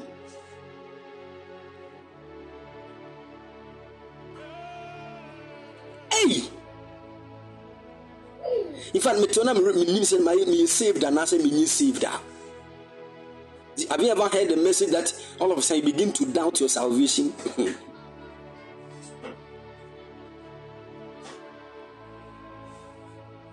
mose sɔfo no bisa wo nuadɔfo a wote asɔn dɛm ha sesie yesu baa wobɛkɔ heaven anaasɛ sen aba sɛ wobɛkɔ bi anaa sɛ wobɛkɔ bi anaa na sɛ wɔma ɔmo nkɔ especially the matters concerning rapture nti meka sɛ kristoni wode wode yɛmfa no sɛ rapture wɔ hɔ Mm, let's take it like there's there is a rapture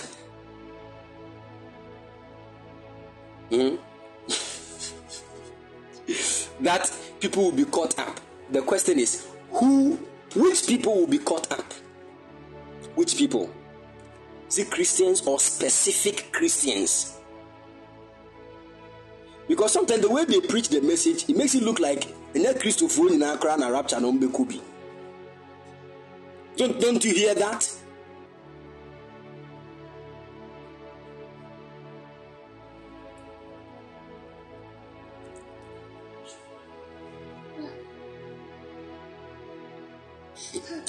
May the Lord help all of us. Amen. When the time is due, oh, I, will, I will surely start from the scratch and will, will end well to the glory of God. Hallelujah. I'm just talking about grace. And this is where the whole thing has landed us. But we should know the grace of God will speak for us in the mighty name of the Lord Jesus. Amen.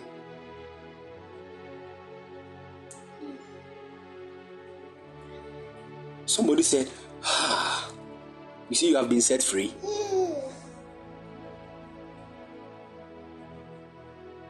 Someone said, Papa, I dreamt of the rapture. So you are not the only one. Oh. No. Me, have dreamt of hell before. Hell. Bubruja.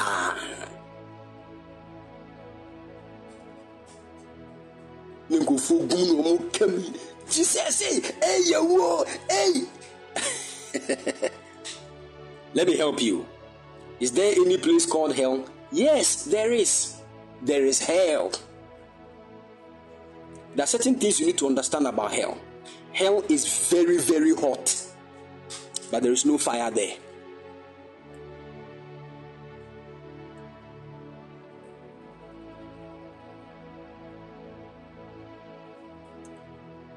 Hell is very hot, but there is no fire.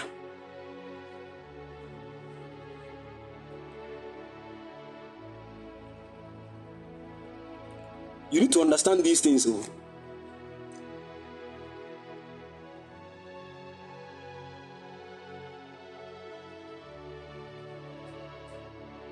I will need to understand why the place is hot. And that one, I'm keeping it for the. Um, I'm keeping it for the eschatological teachings. Hallelujah. Now, even those who do studies, hmm? Okay, let me ask you this question Where is hell? Where is hell? In fact, the way the tree puts hell cry is the reason why many of us are confused. Bonsem Jim. No, Bonsem Jim is not hell. If you want to talk about Bonsem Jim and understand, then Bonsem Jim actually will be the lake of fire. And even that one Christ is not Bonsam Moja. Satan has not created any hell, any any any fire. The gift of tongues. I see Are you listening to me? the Spirit of the Lord come upon you. The Holy Ghost sent from heaven. Let me help you with something. Let me help you. When, I, when we're talking about the mystery God, I made a statement that God manifests in a greater dimension of fire. And this greater dimension of fire, fire is also divided into three main dimensions. The first one is smoke, the second one is heat, and the third one is light. Are you listening to me?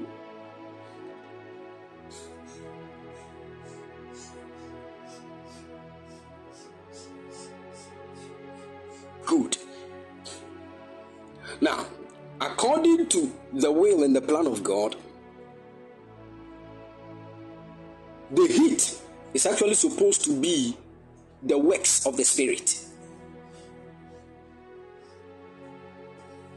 The light is supposed to be the work of the Word of God or the Son of God. And the smoke is supposed to be the work of the Father.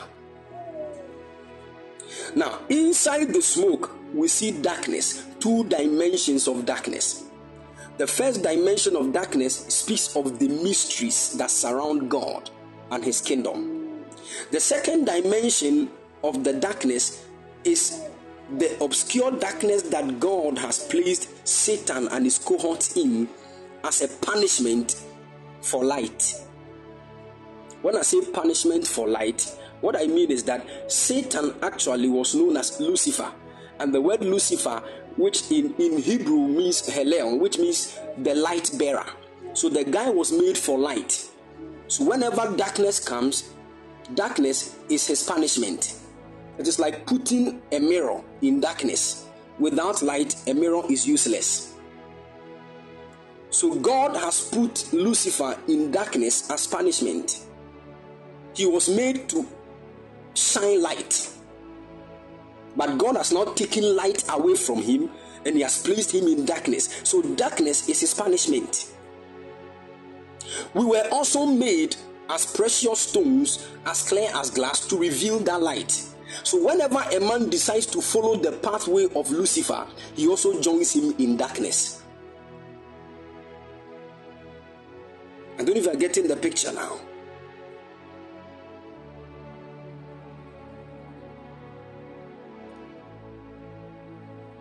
Good.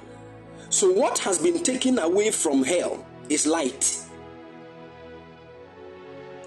And the heat actually was supposed to be the move of the Spirit, but then the Spirit of the Lord has also left the heat.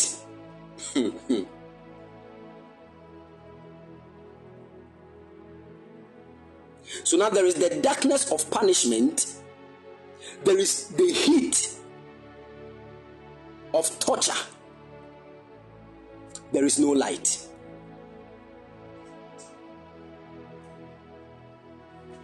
So, whenever a man visits, if you have visited hell before, in its proper sense, you know that the place is very hot and the place is very dark. These are the two main characteristics of hell darkness and heat.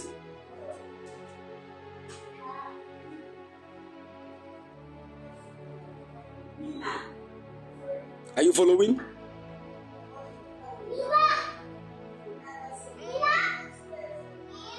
Good.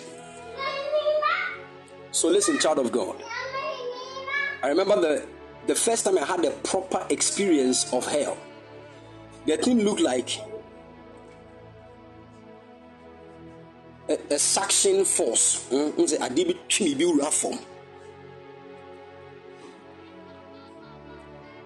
Something sucked me up.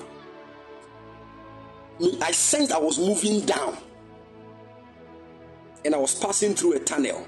Very dark, I couldn't see anything. But once I was getting close to the place, I was feeling heat. But all of a sudden, a certain light appeared around me in the form of an eagle that brought a certain kind of cold breeze around me. And I began to see that which was at the place. I didn't see any fire there. You will see smoke. You will see you will sense heat.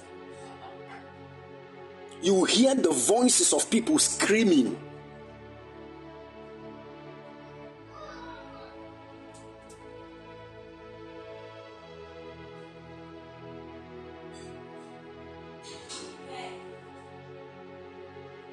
Let me tell you something. Anybody that tells you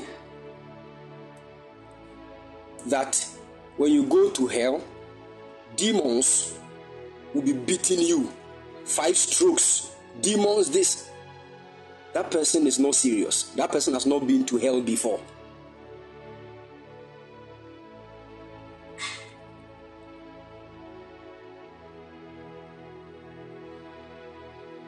Are you listening to me?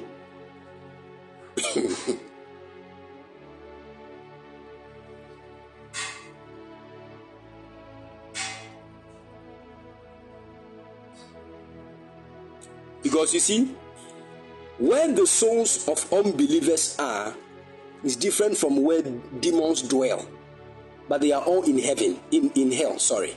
There are dimensions of hell. There is a place called the realm of the dead. That place is under the sea. Under the sea. So hell is in compartments. There is a place under the sea, which is hell, and there's also a place under the earth, which is hell. Are you listening to me?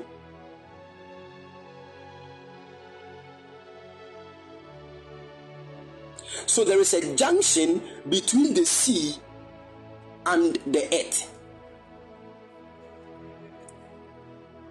Whenever an unbeliever dies, he appears straight in the realm of the dead, which is under the sea. That place is called Hades. It is a part of hell.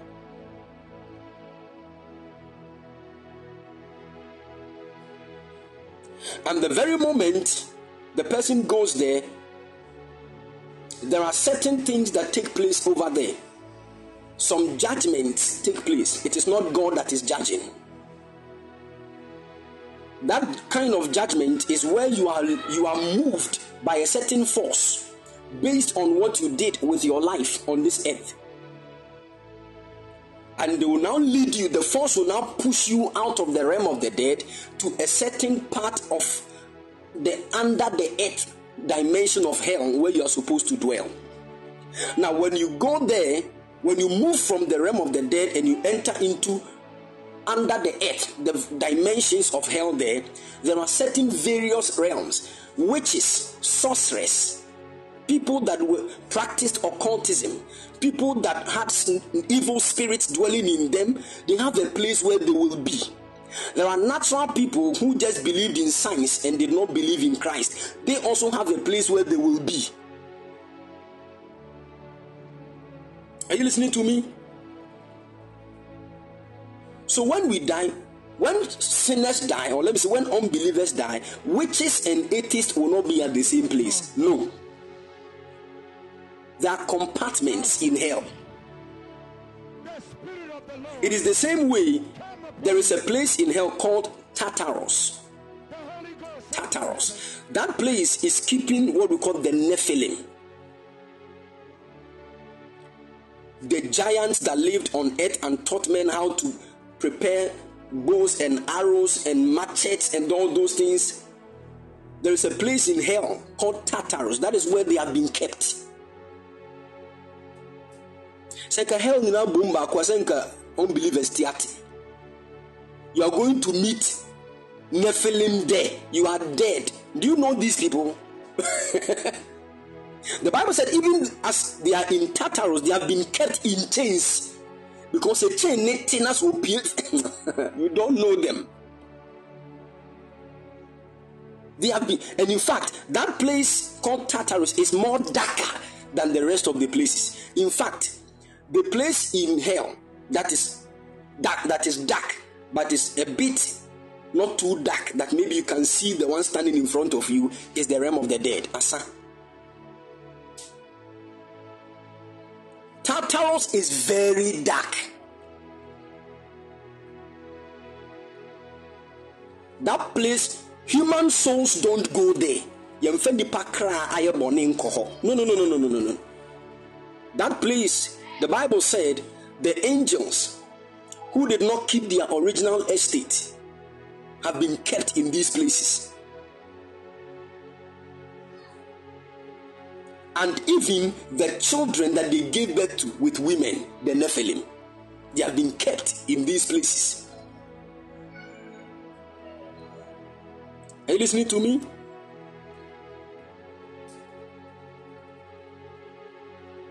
I wish I could say some things, but let me keep quiet because some of you it will stretch your mind. You will not you will not understand it now. Hallelujah.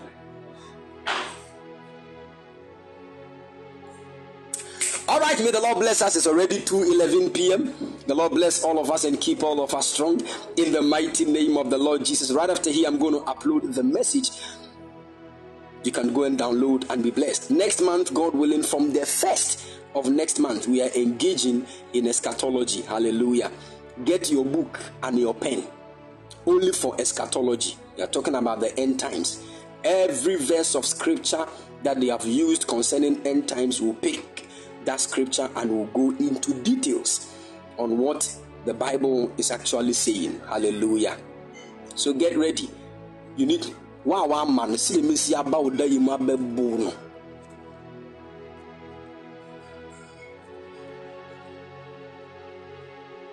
I'm serious oh, because some of them the money say asa. What the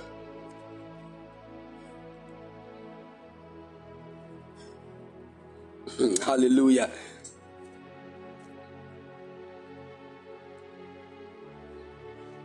The Lord will help all of us in the name of. I'm going to make a flyer for that. Yes. And we are going to go into the depth of the Word of God. Amen.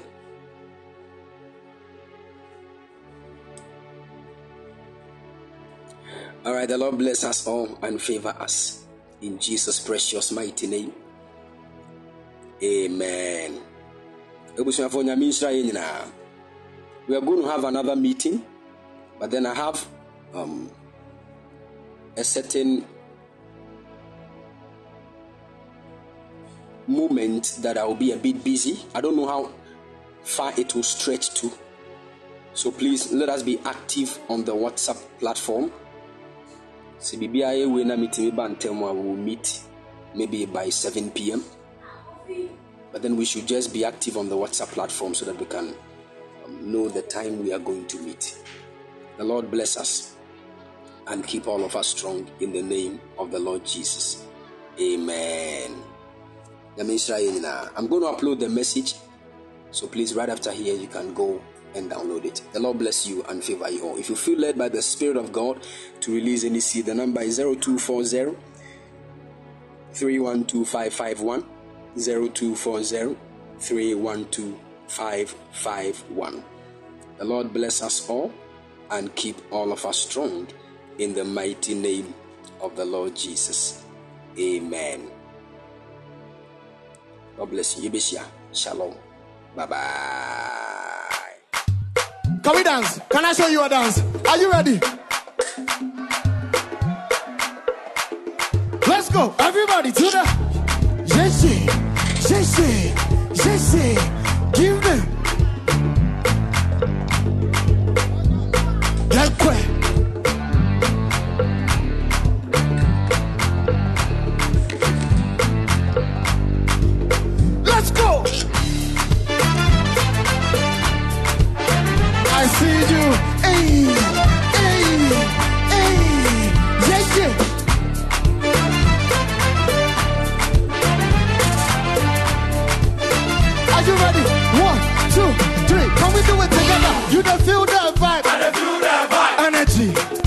See.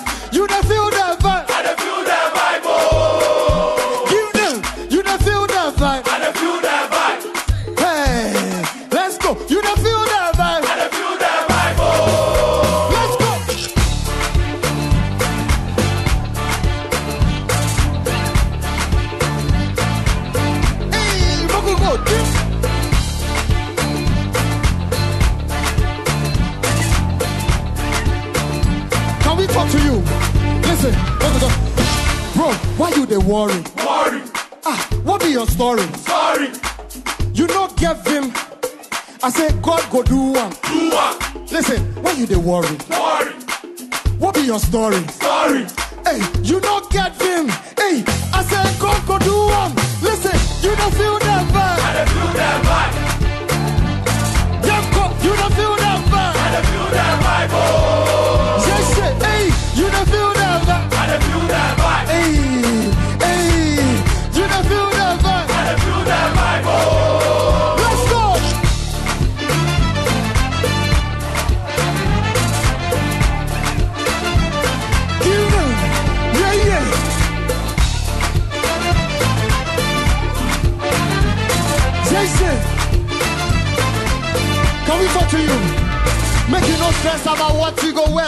God, he go sort you. He goes hurt you. Even for the birds and the fish in the sea, Baba God, he they come through. He dey come through. make you no stress, you go there alright. Alright. Don't give up, this day inside. Inside. Oh yeah, move to the dance floor, shake your body and do your best move. See, make you no stress about what you go wear. Baba God, he go sort you. He goes hurt you. Even for the birds and the fish in the sea, Baba God, he they come through. He dey come through. You go there alright. Alright. Don't give up, think there inside. Inside. Oh yeah, move to the dance floor, shake your body and do your best move. Do your best move. Ready? You don't feel that vibe. And they feel that vibe. Just for A, you don't feel that vibe. And they feel that vibe. Oh. JC, JC, you don't feel that vibe. And they feel that vibe. You don't feel